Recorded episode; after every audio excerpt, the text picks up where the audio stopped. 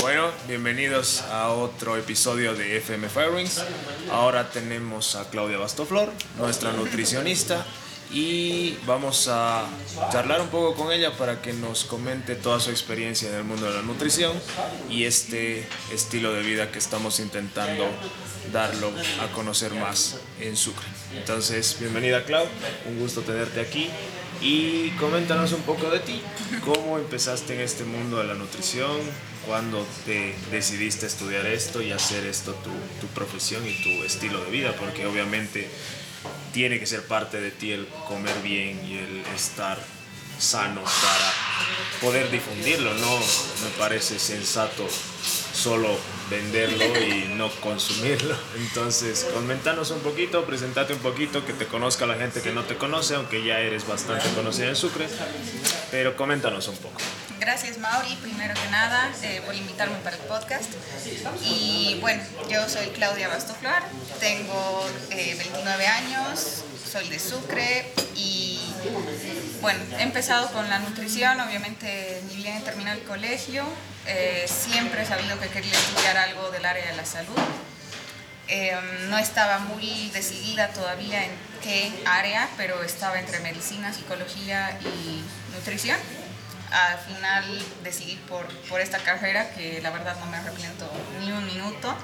Han habido obviamente altibajos, han habido momentos en los que uno puede frustrarse un poco con la carrera, creo que todos hemos pasado por eso, sea cual sea la carrera que hayamos escogido, pero eh, la verdad es que no, no, no, me arrepiento. A estas alturas de la vida estoy súper feliz de hacer lo que hago y bueno, siempre en mi casa, la verdad es lo que les cuento a mis pacientes y todo, no me cuesta el hecho de eh, comer bien, comer saludable llevar un estilo de vida saludable, porque siempre en mi casa hemos sido así, ¿no? O sea, eh, yo desde chiquita nunca ha habido excesos en mi casa, nunca ha habido eh, mucha comida chatarra, fritura, qué sé yo, siempre mi mamá ha cuidado de esa parte de nosotros, entonces... Y eso es, y eso es, no es normal, o sea, generalmente estamos, somos víctimas de, de la cultura boliviana y obviamente se come súper bien y súper rico y tenemos platos impresionantes, pero creo que no están nada balanceados. Entonces es bueno que tú lo hayas vivido desde niña. Entonces eso te da una, una ventaja si quieres. Sí, totalmente. Realmente yo lo considero una ventaja porque cuando trato a pacientes es como que, ay, no, ¿cómo voy a lograr no usar aceite, no? Sí, sí. Entonces, eh, yo les digo, pero sí se puede. y no me creen, pero, pero bueno, entonces siempre, siempre ha habido eso de, comer bien en mi casa. En la parte de la comida siempre ha habido equilibrio, eh, nunca han habido excesos y bueno, le agradezco a mi mamá por haber hecho eso porque creo que es algo muy importante. Sí, sí, sí. Y bueno, yo estoy del otro lado. Yo he comido mal toda mi vida. ha sido un desastre y yo siempre decía antes de profesionalizarme y ser coach y tener un gimnasio, un box, eh, comía muy mal y de hecho estoy mejorando cada vez más mis hábitos alimenticios. Es un proceso largo, es ir dejando cosas que sabes que son ricas, que sabes que te gustan, que sabes, pero ya tienes que poner la balanza que también te hacen. Y algo que me ha gustado que has dicho es que has puesto psicología, nutrición o medicina dentro de las áreas de la salud. Y la gente no se está dando cuenta de eso todavía. No, no hay esa conciencia colectiva de que la psicología y la nutrición son parte de tu salud. Debería ser constantemente un tema a tratar para todos. Entonces hay que ver cómo, y justo este podcast es de estilo de vida, de nutrición, de psicología, todo lo relacionado a la salud y a la calidad de vida que incluye obviamente el fitness, que ya lo habíamos mencionado en el anterior podcast con nuestra psicóloga, que lo tenemos que, ya no tenemos que mencionar el fitness como estético solo para llamar la atención o para ser bonitos, sino que el fitness es literal, la traducción literal del inglés debería ser estilo de vida, entonces es tu condición física, entonces vayamos por ese rumbo, todos deberíamos ir por ese rumbo, intentar hacer lo mejor posible para que usando todas estas estrategias psicológicas, nutricionales, de fitness y de bienestar, tengamos una mejor calidad de vida. Entonces, empecemos a charlar un poquito de cuáles han sido todas tus experiencias, contarnos un poquito de las anécdotas que has tenido, qué es lo más difícil que, que les pasa a tus pacientes. En, ya son varios años que tienes la profesión, entonces, ¿qué es lo más difícil? ¿Cuáles son los tabús o cuáles son las, las cosas que más les cuesta a la gente empezar a implementar eh, para cambiar malos hábitos? Creo que justamente lo que más le cuesta a la gente es hacer que sea un hábito, porque sigo luchando constantemente con personas que van al consultorio y me dicen, bueno, ya quiero una dieta, quiero bajar de peso, quiero bajar grasa, que se marquen mis abdominales, qué sé yo, pero eh, les entrego la dieta y ¿cuánto tiempo tengo que hacer esta dieta? Y yo les digo, ¿Y en cuánto tiempo voy a bajar? No hay, no hay una determinación. Si quieren saber cuánto voy a bajar con, con esto que me vas a dar, yo bueno, primero que nada no puedo decirte cuánto vas a bajar. O sea, un ideal es tanto, pero no te puedo dar un número porque el cuerpo no es así.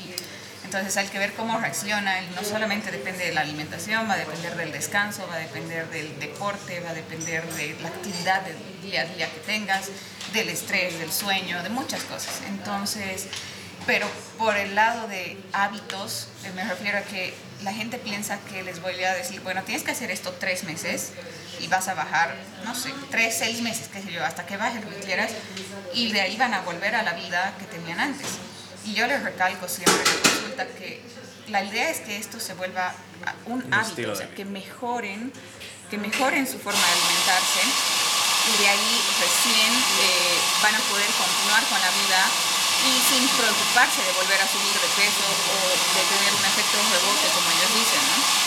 Entonces, eh, creo que eso es lo más difícil, lograr que la gente comprenda que yo no les vendo una dieta, sino que les enseño a comer mejor, les enseño cuáles son sus porciones adecuadas y cómo manejar un poco el tema de que, bueno, si tengo hambre voy a comer un poco más, si no tengo hambre voy a dejar de comer, para que cada quien pueda autorregularse también, eh, que me parece importante, porque a veces van y me dicen en su control, eh, bueno, no sé, tenía tres comidas, pero tenía hambre y no me aguantaba hasta la otra comida.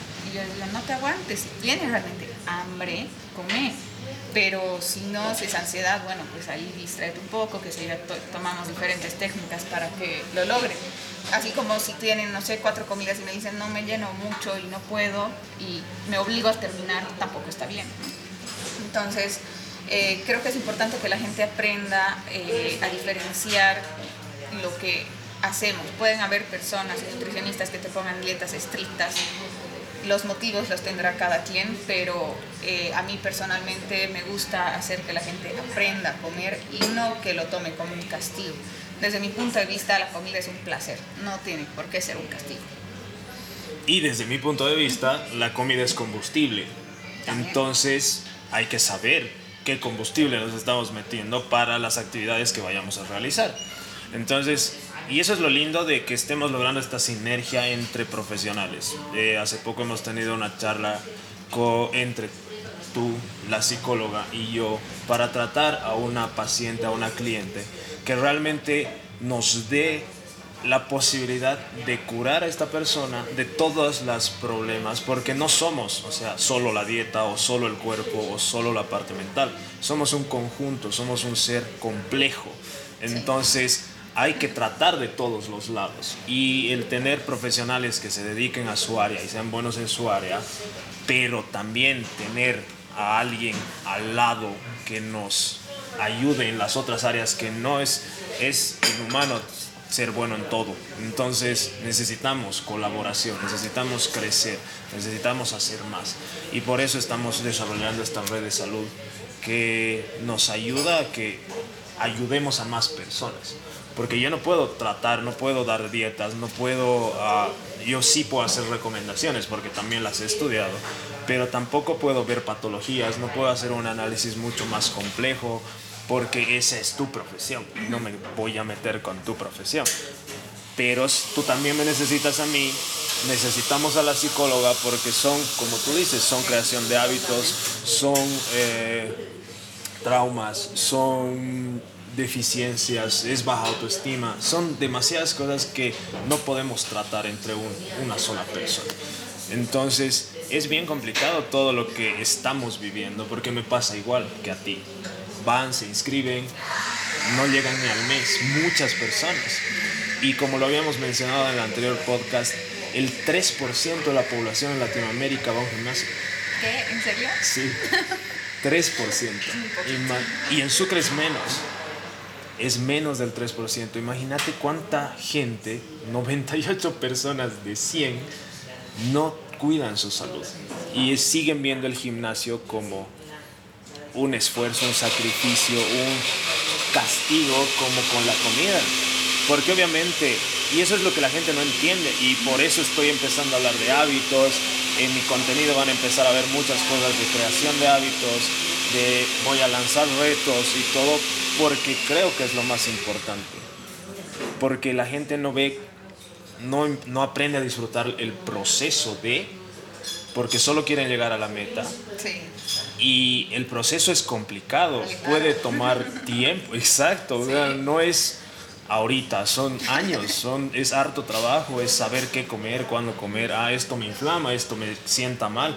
Ayer no sé qué he comido y estaba analizando, algo me ha inflamado y es como que esto no algo de que no estaba en mi dieta regular me ha inflamado. Entonces tengo que aprender a conocer mi cuerpo y creo que ese es uno de los factores complicados del hambre real y el hambre psicológica, emocional porque la gente no sabe, está desbalanceada hormonalmente.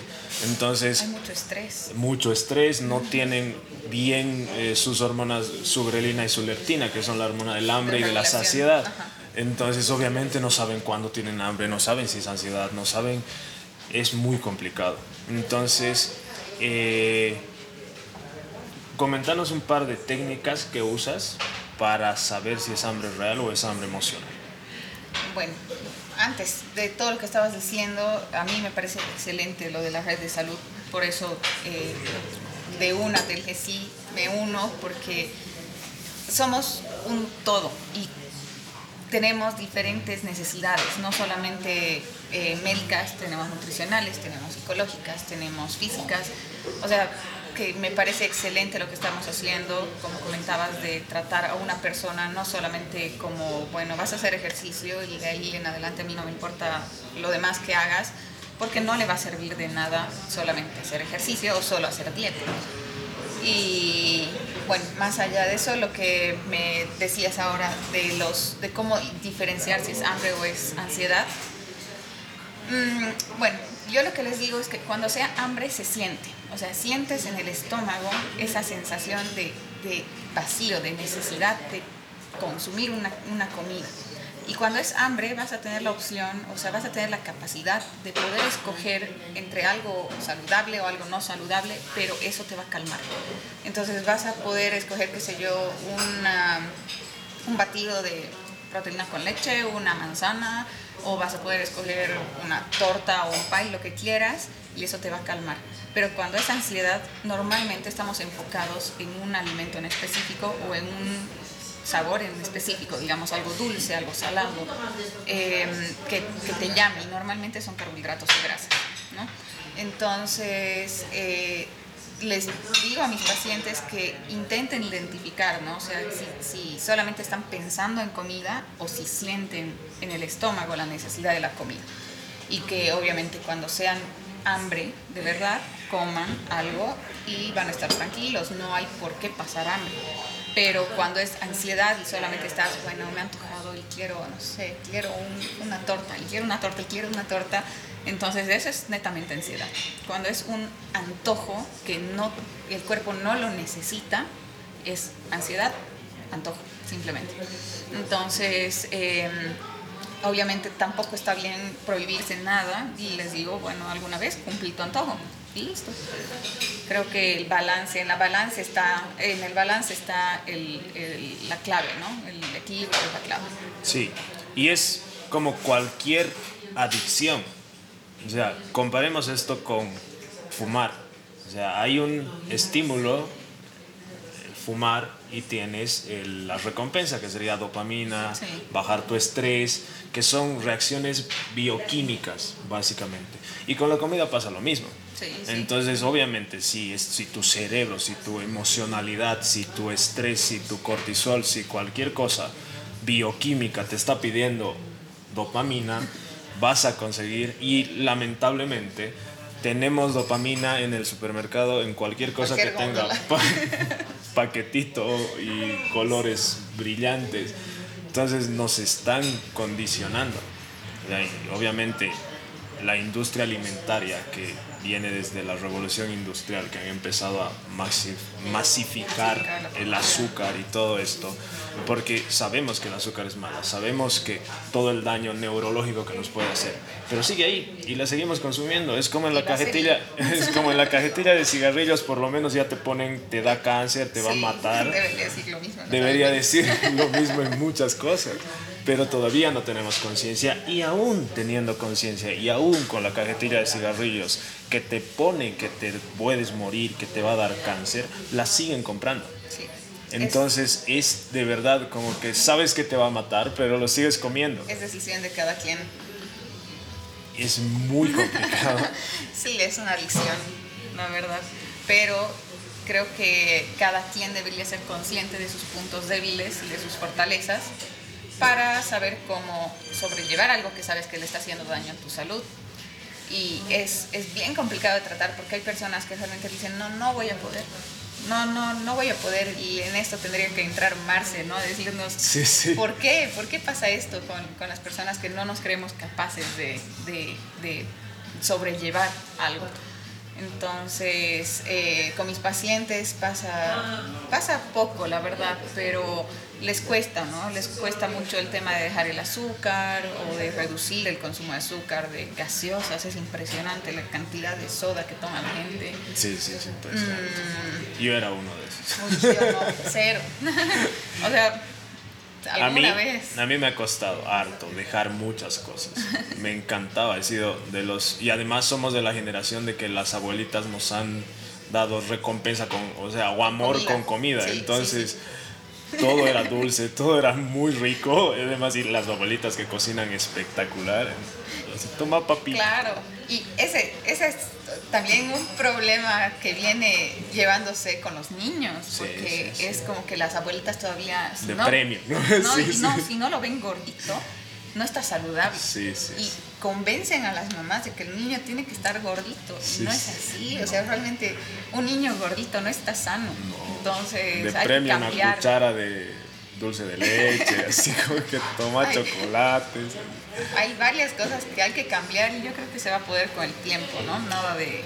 Y justo eso, esa es la idea de la creación de esta red de salud, de este podcast y de todo lo que vamos a empezar a crear en contenido para la gente. Despertar la conciencia, porque es ahí donde está el problema. Porque nosotros, por alguna razón o lógica o ilógica, hemos despertado nuestra conciencia a ti por crianza, porque siempre has comido bien, porque te gusta, te querías dedicar a algo relacionado a la salud y has encontrado la nutrición, que sabes que es el camino previo a cualquier enfermedad. En mi caso ha sido otra cosa. O sea, yo he encontrado mi salud, mi camino, mi rumbo po- mediante la actividad física y luego llegó a la nutrición. Entonces, ni siquiera es que vamos a tener el mismo camino o el mismo punto de partida, pero llegamos a la mismo que es hacer actividad física, comer bien, dormir bien, Van de la ten- mano. ir al psicólogo. Todos van de la mano. Entonces, algo que quiero hacer, eh, voy, ahorita quiero entrevistar a todos los que somos miembros de la red de salud que hemos creado y luego quiero hacer una mesa redonda entre todos. Ah. Entonces, para que entre todos los que estamos involucrados en esto de la salud, de esta red que estamos desarrollando, pongamos nuestros puntos en la mesa. A mí me pasa esto, por esto, por esto, por esto, y así que la gente entienda, porque tenemos psicólogo, nutricionista, entrenador, tenemos dos centros de, de, de, de fitness y tenemos eh, fisioterapia y traumatología. Entonces tenemos un médico, tenemos una fisioterapeuta que viven justo lo que nosotros estamos intentando arreglar. Pero llegan, muchas veces llegan a ellos primero. Llegan por una lesión, llegan porque ya no pueden con el dolor de espalda, porque se han roto su cadera y el médico es el que les dice que tienen que bajar de peso. Entonces, obviamente, y, el, y eso es algo que también quiero empezar a mostrarlo. Tengo papá médico, tengo suegro médico. Eh, la idea es que cuando un médico te recete entrenamiento, te, te recete ejercicio, que te recete con alguien que te puede prescribir ejercicio. No solo es decir, tienes que hacer actividad física, pero ¿qué actividad física? o sea, caminar, correr, gimnasio, zumba, ¿qué hago? Y eso debería decírtelo un profesional competente. O sea, a ver, a ver, movete, haz esto, haz una sentadilla, levanta tu brazo, no puedes hacer esto, deberías empezar por aquí o puedes empezar por aquí. Una guía de alguien que realmente te lleve hacia tu objetivo, sea el que sea, sea estético, sea salud, sea rendimiento. Las bases de entrenamiento siguen siendo las mismas, el volumen, la intensidad y el objetivo cambiará, pero luego tienes que poder hacer una sentadilla, que básicamente es hasta para entrar al baño el resto de tu vida. Entonces, es parte del proceso y va a ser lindo juntarnos todos y discutir qué es lo que nos pasa entre todos, porque todos le atendemos pacientes o clientes a las mismas personas. Sí, sí. Y es ese 98% que no hace actividad física.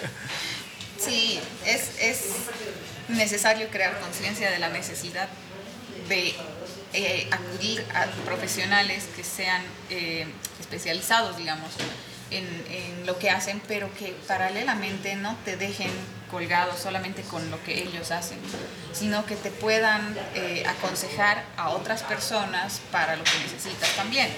Eh, es como que, bueno, van contigo y tú les dices, sí, necesitas dieta, anda con la Clau, necesitas tratamiento psicológico, anda con Marce, necesitas fisioterapia porque tienes una lesión, anda con Isa, qué sé yo.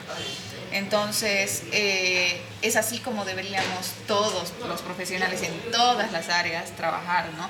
O, o, si es que uno no maneja un tema en específico, debería derivar a alguien que sí lo hace, porque creo que lo peor que se está haciendo últimamente y se está poniendo tan de moda con la información que la tenemos a la mano, es que todos somos todólogos. O sea, yo puedo opinar de, no sé, de, de, cirugía, yo puedo opinar de psicología y puedo opinar de finanzas, pero no es mi área. Nada más que si se trata de otra persona a quien voy a hablar, quizás le puedo dar un consejo, pero más allá de eso no, no deberíamos eh, inmiscuirnos, digamos, Exacto. en el trabajo. La intromisión profesional está muy... Sí. Incluso, y siendo mucho más perjudicial el autodiagnóstico. Ah, sí. oh, ah, sí, he visto en YouTube y listo. Digamos, como que ya. No, pero es muy complicado, es como que se recetan medicinas, se recetan dietas, se recetan todo. O, o piensan sea, que tienen cáncer. Ajá, o, de o van y, o sea, y algo que me pasa seguido es como que quiero bajar de peso y voy a ir a correr al parque cuando no saben que tienen que haber un prerequisitos para correr, porque si no se van a lesionar. Entonces, ¿cuáles son los prerequisitos? Tienes que poder hacer sentadillas con una pierna con cierto peso eh, en cada brazo. Tienes que poder hacer flexiones eh, estrictas porque si no tu espalda no va a soportar. Tienes que poder sostener con tu espalda baja una posición o sea, hay varias cosas que tienes que hacer antes de ir a correr como trabajo cardiovascular o matarse dos horas haciendo cardio. No necesitas eso, necesitas crear masa muscular para recuperar tu salud y todas tus funciones fisiológicas. Entonces, nos pasa harto o sea, a los dos y seguramente a ti con las dietas X, mil. Sí, lo mismo me pasa. Justo te iba a contar, por ejemplo, un caso de una chica que va al consultorio hace, hace un mes por ahí y comía súper mal, ¿ya? súper recontra mal y de una quería entrar a una dieta, pero quería que sea dieta estricta.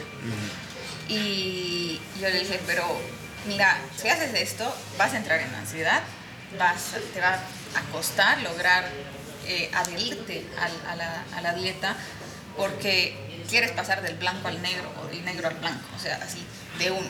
Y creo que hay que pasar por etapas, ¿no? Transiciones, no hacer las cosas de golpe, porque eso es lo que no permite crear un hábito. Si haces las cosas de una, no, no, difícilmente te vas a pegar a lo que estás haciendo. Así que con esta chica yo le expliqué todo y bueno, me dijo ya entonces, ¿qué hago? Primero, antes de que yo te diga cuánto vas a comer de qué, vamos a quitar estas cosas. Y para dentro de dos semanas vuelves y vamos a ver qué ha pasado y ver qué paso más vamos a dar. Y así hemos estado manejando, recién hecho su primer control y bueno, ha tenido avances y ha tenido caídas también en dos semanas. Entonces es obvio que hacer algo tan drástico de golpe lo podía lograr por un mes, pero se iba a aburrir y iba a terminar odiando la idea de cuidarse, la idea de hacer dieta que creo que no es, eh, no es lo ideal, ¿no? Que ya tiene un tabú gigante decir dieta. Y a mí no me gusta hablar de, de, vas a hacer dieta, ¿no? No es hacer dieta, es vas a comer bien. Claro, vas a aprender a, Entonces, a estar sano. Sí que implica muchas cosas. Sano ir al psicólogo, sano ir a entrenar, sano comer lo que necesita tu cuerpo. Entonces son muchos factores, es bien complicado. Y con el entrenamiento es igual, justo estoy desarrollando ahorita un programa para crear el hábito de hacer actividad física. Porque es como que llegan, quiero bajar 10 kilos en un mes. Sí, Como a ti, así quiero tener cuadraditos, así, pero año y medio, digamos. Sí, dale tiempo. Sí, cuando me preguntan, ¿y ahí, en cuánto tiempo? No sé, ¿será que llego a los 58 kilos? Digamos así, yo, no sé, le demos aproximadamente seis meses. Se queda así, ¿seis meses? No, y no me puedes dar una ayudita, digamos. Perdón, no doy ayuditas, no, trabajo con esas cosas. Entonces, y no hay pastilla mágica, no hay. O sea, el entrenamiento es exactamente igual. O sea, como que quiero tener cuadraditos, ya ¿Cuánto tiempo llevas haciendo actividad física? Nunca he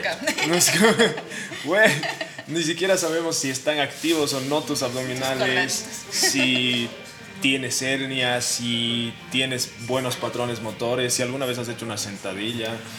No sabemos. Entonces no es fácil, pero la gente tiene que empezar con el hábito.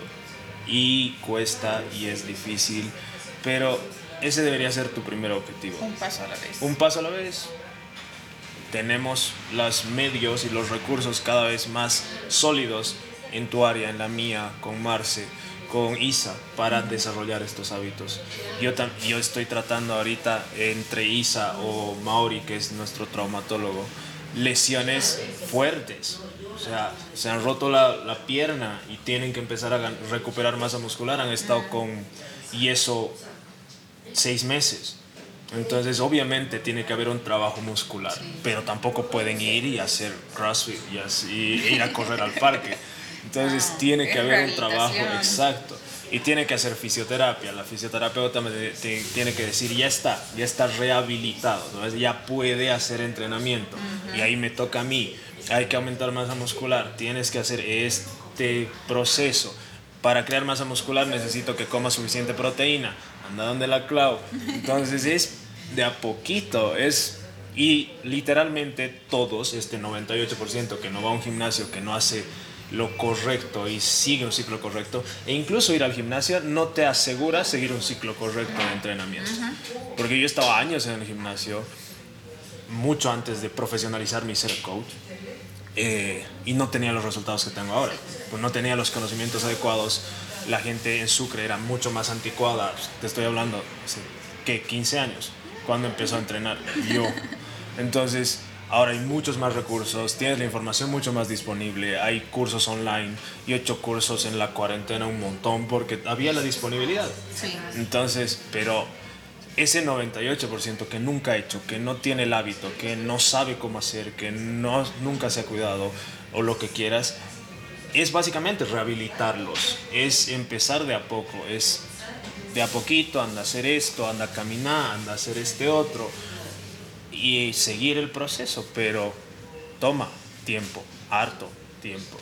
Y eso es lo que tienen que ver la gente. Y es, es, como humanos creo que estamos acostumbrados, o en realidad no estamos acostumbrados, pero queremos las cosas para, para ayer. O sea, estoy empezando la dieta hoy día, quiero dentro de un mes estar pues así perfecto, ¿no?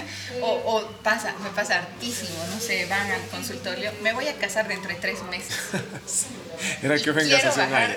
10 kilos, ¿no? Es y yo, no, así no se hace. Y me llega a mí también. O sea, seguro, seguro, porque especialmente. He preparado un par de novias también. Cuando hay, cuando hay un evento especial, me voy a casar, me voy a graduar o voy a viajar en verano, no sé. Es que no, necesitan las cosas así, ya no más. No, no sucede así, o sea, gente, no quieren hacer esto así, porque es, no es saludable. O sea, un proceso que sea rápido no está, está arriesgando la salud.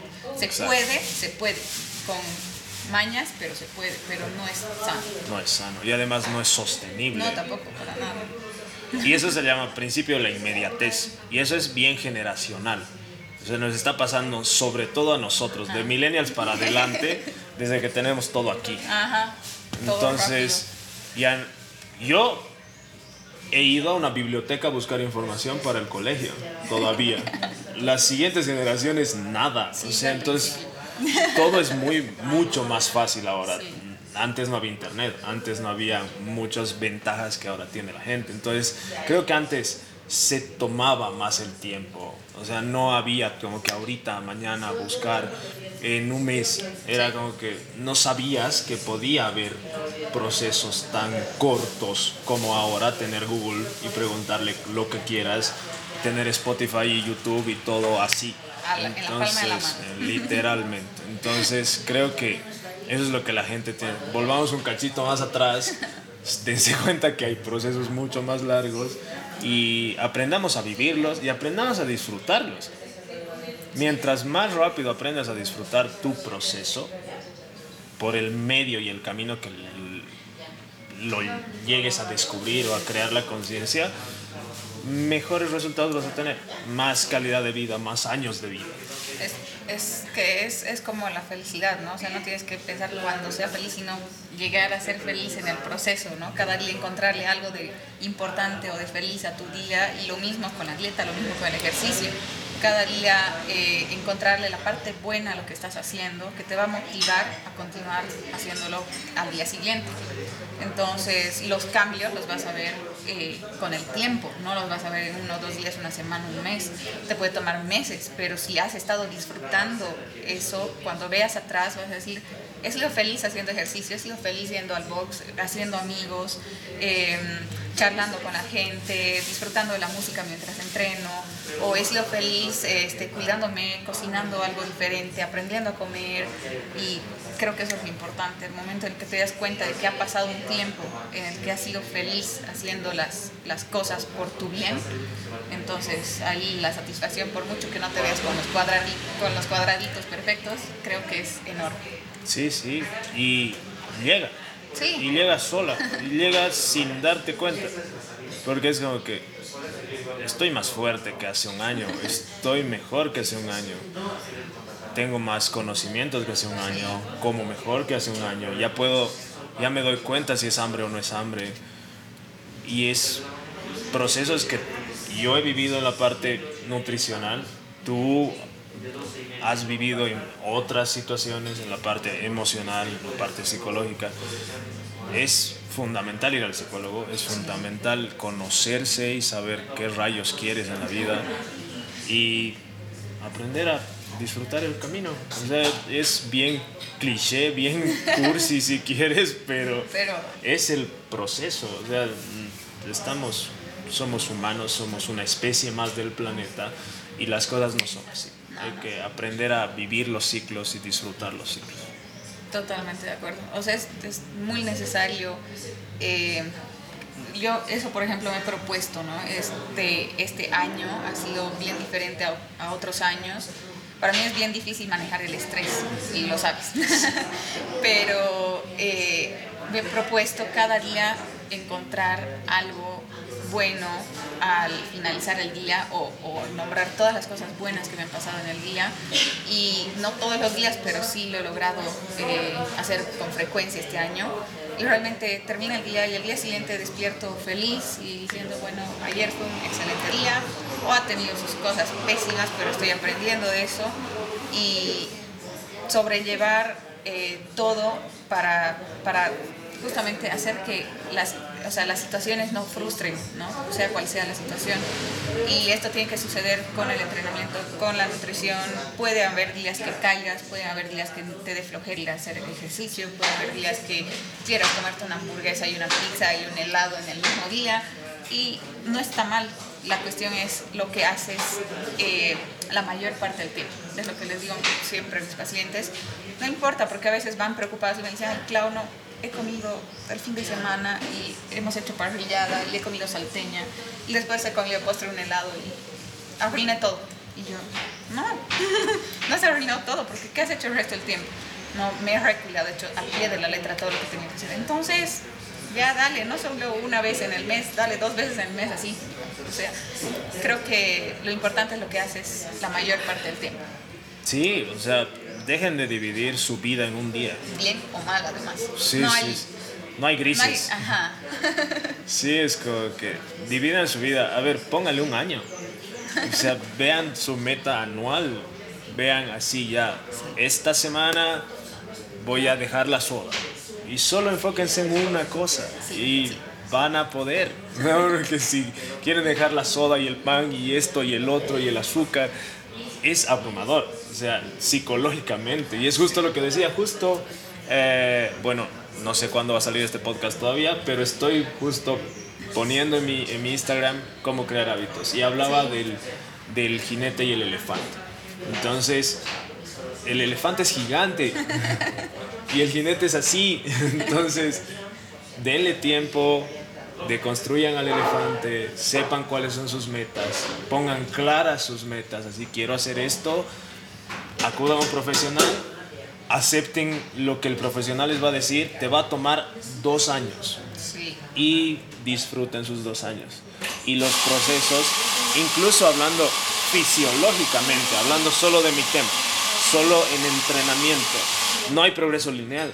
Es imposible, no, es humano. para nada. Entonces es, tienes semanas de descarga, tienes semanas de descanso, tu sistema nervioso central tiene que descansar, tienes que dormir bien, no puedes matarte entrenando seis horas y, querer y pretender mejorar.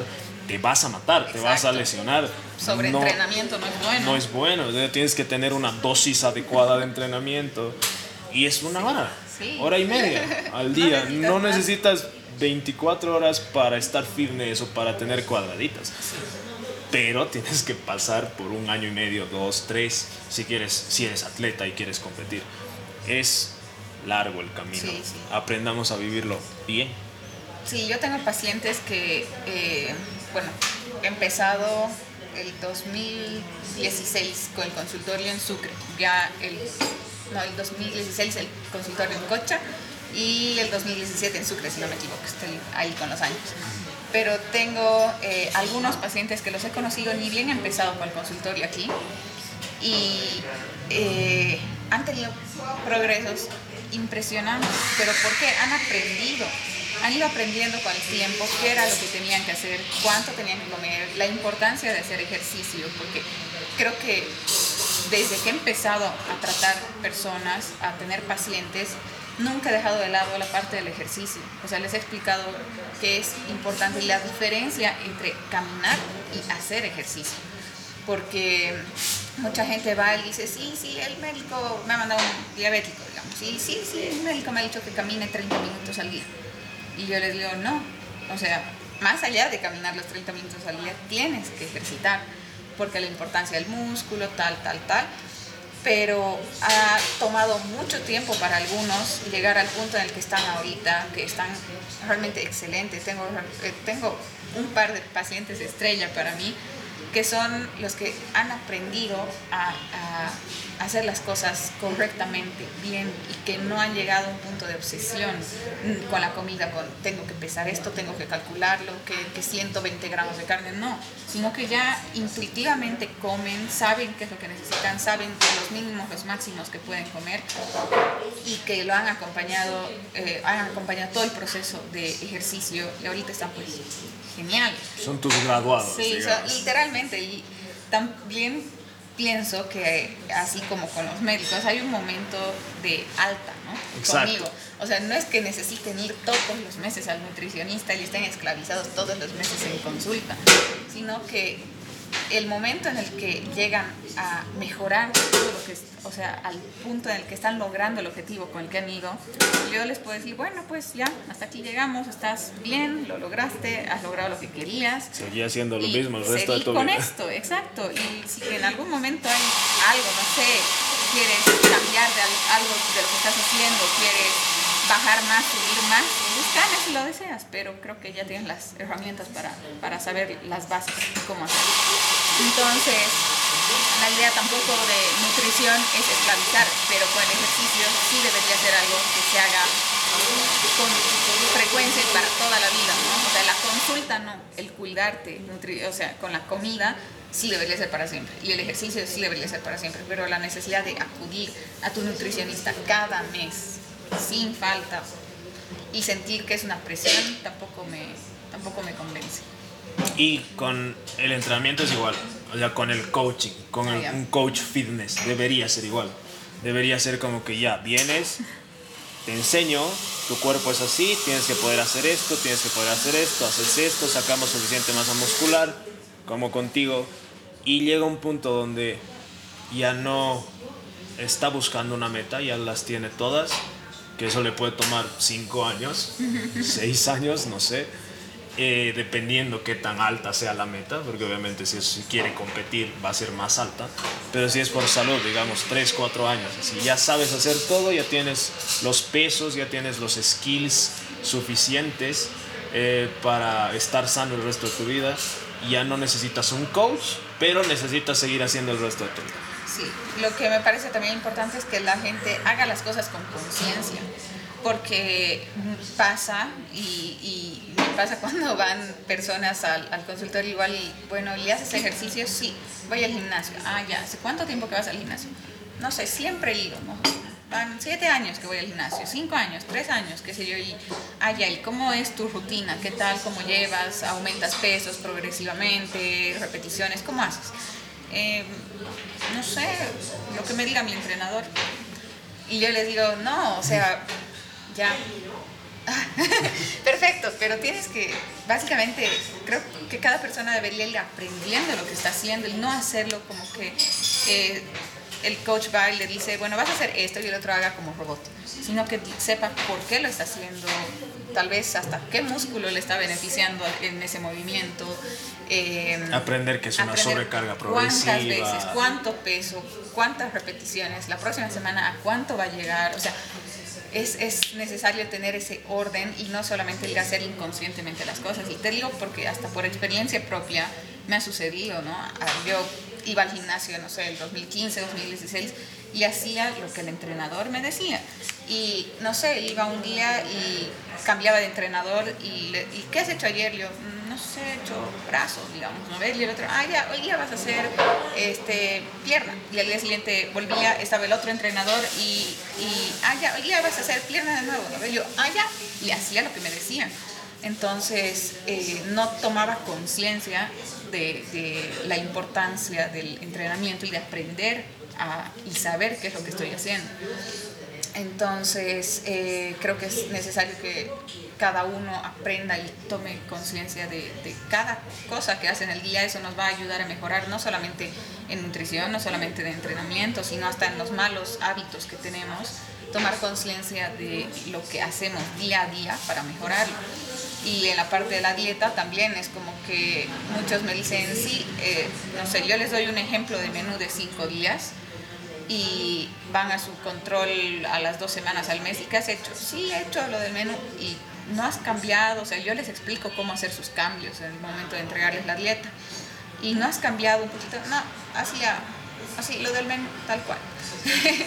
Ya bueno, al principio puede ser, está bien, hasta que te acostumbres, puede seguirlo tal cual. Pero ya llega un punto en el que hacer un menú de cinco días, dos, tres meses, qué aburrido, ¿no? Entonces, siempre, y creo que lo importante desde la posición en la que estamos es enseñarles para que ellos también puedan eh, manejar las cosas de acuerdo a su día, de acuerdo a su actividad, de acuerdo a sus necesidades, a sus posibilidades, y no que sea algo impuesto que no sepan por qué lo haces.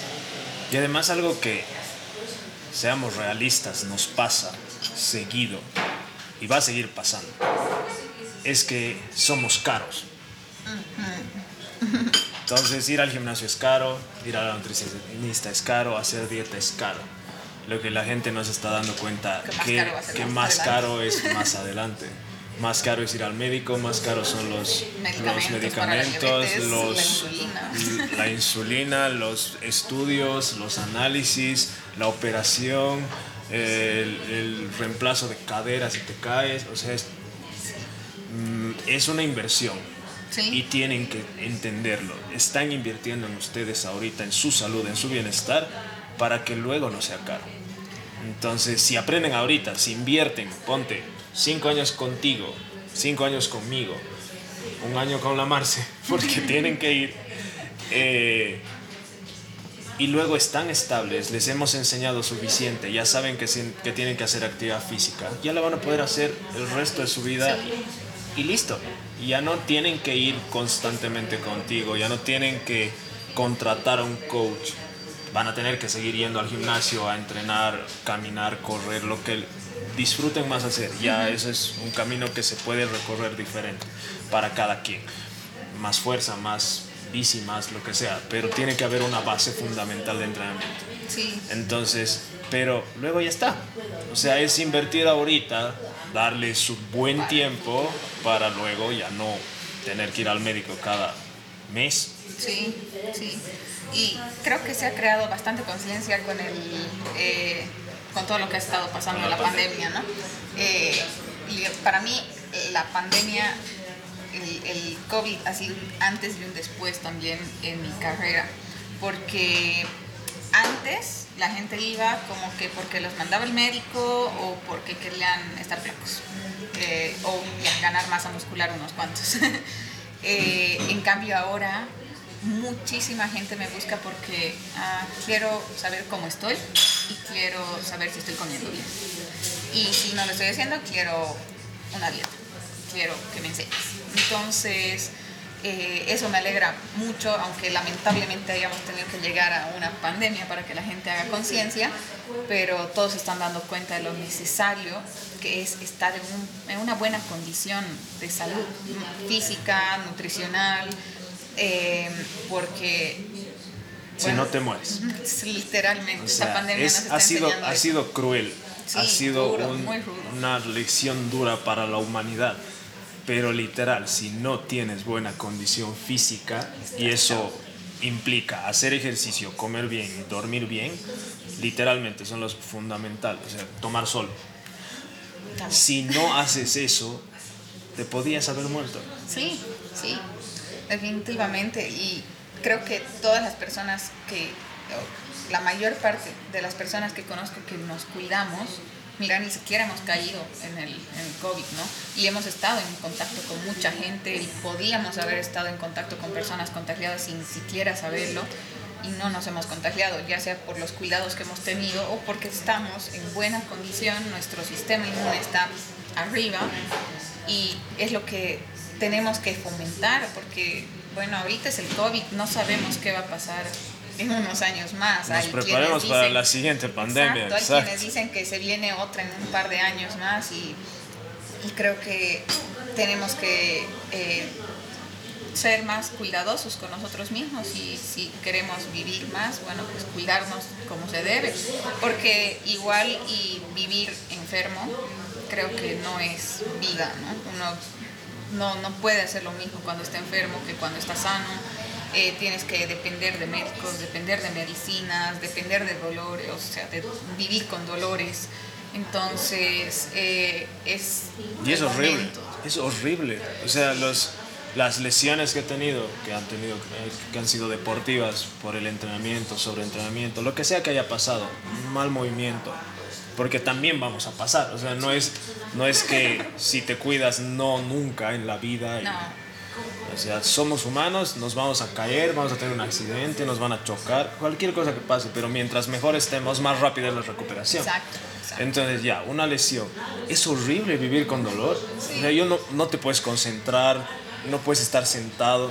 Algo es incómodo. No, yo no podría. No podría vivir con dolor. es complicado. Y por eso admiro tanto a Ceci, mi novia, que eh, tiene una condición, una enfermedad funcional que le duele constantemente y a pesar de está intentando hacer las cosas cada vez mejor. Entonces, comer mejor, entrenar mejor, porque eso le está aumentando calidad de vida y le está bajando el dolor. Y eso todos deberían hacer, todos, porque no conozco persona que no le duela algo. No le, o sea, mi espalda, que mi rodilla, que mi cuello, que mi estrés, que... O sea, y eso les voy a decir, no se cura con médicos. Y mi padre es médico, que obviamente van a haber problemas en medio, pero eso se cura con comida y entrenamiento. Sí, eh, realmente la base de todas las enfermedades está en comer mal Los y no tener, ajá, no tener eh, una buena calidad de vida. Entonces ahí es donde se activa cualquier problema que uno pueda tener. Bueno, obviamente, ¿no? Lo que dices, accidentes, caídas, que sé yo, es algo que puede suceder. Pero enfermedades endocrino-metabólicas, este, Obesidad, Ajá, diabetes. son a causa de los hábitos. Y no hay eso de que, bueno, mi papá y mi mamá son gorditos y por eso soy gordito. Y me ha pasado con muchas personas que, que es la excusa de, de- de que ellos dos son gorditos y por eso yo soy así. O tengo mi abuelita que es gordita y es diabética y por eso yo soy así. Entonces, creo que eso, eh, hasta cierto momento, claro, uno como humano va a depender de sus papás. Cuando eres niño, cuando eres, cuando eres adolescente, dependes de, lo, de cómo tus papás te alimenten, de los hábitos que hay en tu casa, porque vas a aprender del entorno en el que estás. Pero ya una vez que uno hace conciencia, que ya es en la adolescencia para adelante, puede cambiar y revertir esas, esas cosas. Y conozco personas, amigos que eh, han vivido en un ambiente obesogénico, digamos, donde la familia todos tenían sobrepeso y ellos no tienen actualmente o han tenido de niños, pero han logrado eh, superar esto porque se han dado cuenta del daño que se estaban haciendo y han, han cambiado su estilo de vida y ahora están bien, ¿no? Sí, Entonces, Es, es- de- definitivamente es todo ser consciente.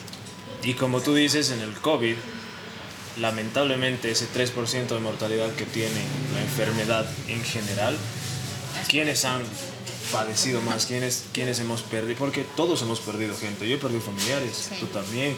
Es duro, pero ¿qué tenían?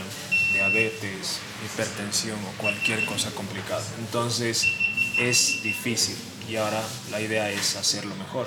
Y hacerlo bien significa quitarnos de la cabeza el famoso término gordofobia. No estamos en contra ni para nada, ni por hacerlo sentir mal, ni nada que tenga que ver con, con su físico y su aspecto, sino por salud, por bienestar. Sí. O sea, no es necesario estar súper fit o estar súper marcado o estar eh, Súper musculoso para estar sano. Es necesario simplemente tener todo en orden, en equilibrio y que si no está en equilibrio, trabajes por llegar a ese equilibrio. Creo que es, es, eh, fundamental justamente lo que dices de la gordofobia, ¿no? Porque eh, hay mucha gente que ve a una persona y dice, pero si está gordo, pero si está gorda, o sea, ¿y, y cómo puede estar sano si está gordo?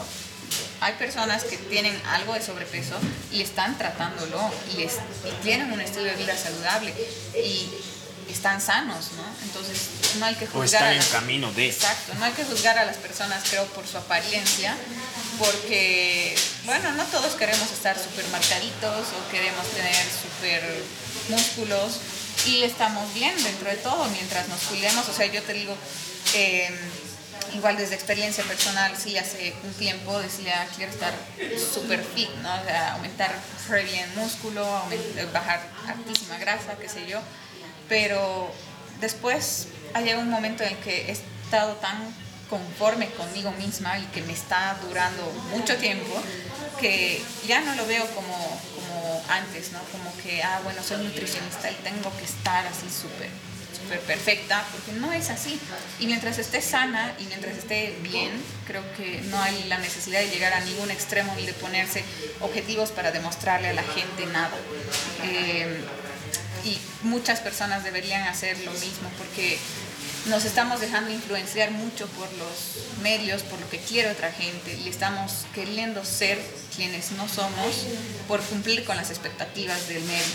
Y eso está arriesgando mucha, mucha salud, porque igual tengo pacientes que llegan con la idea de que no, necesito ser así, ya llevan su fotito, ¿no? En su celular, quiero ser como ella. así, o sea, Sasha Fitness, digamos.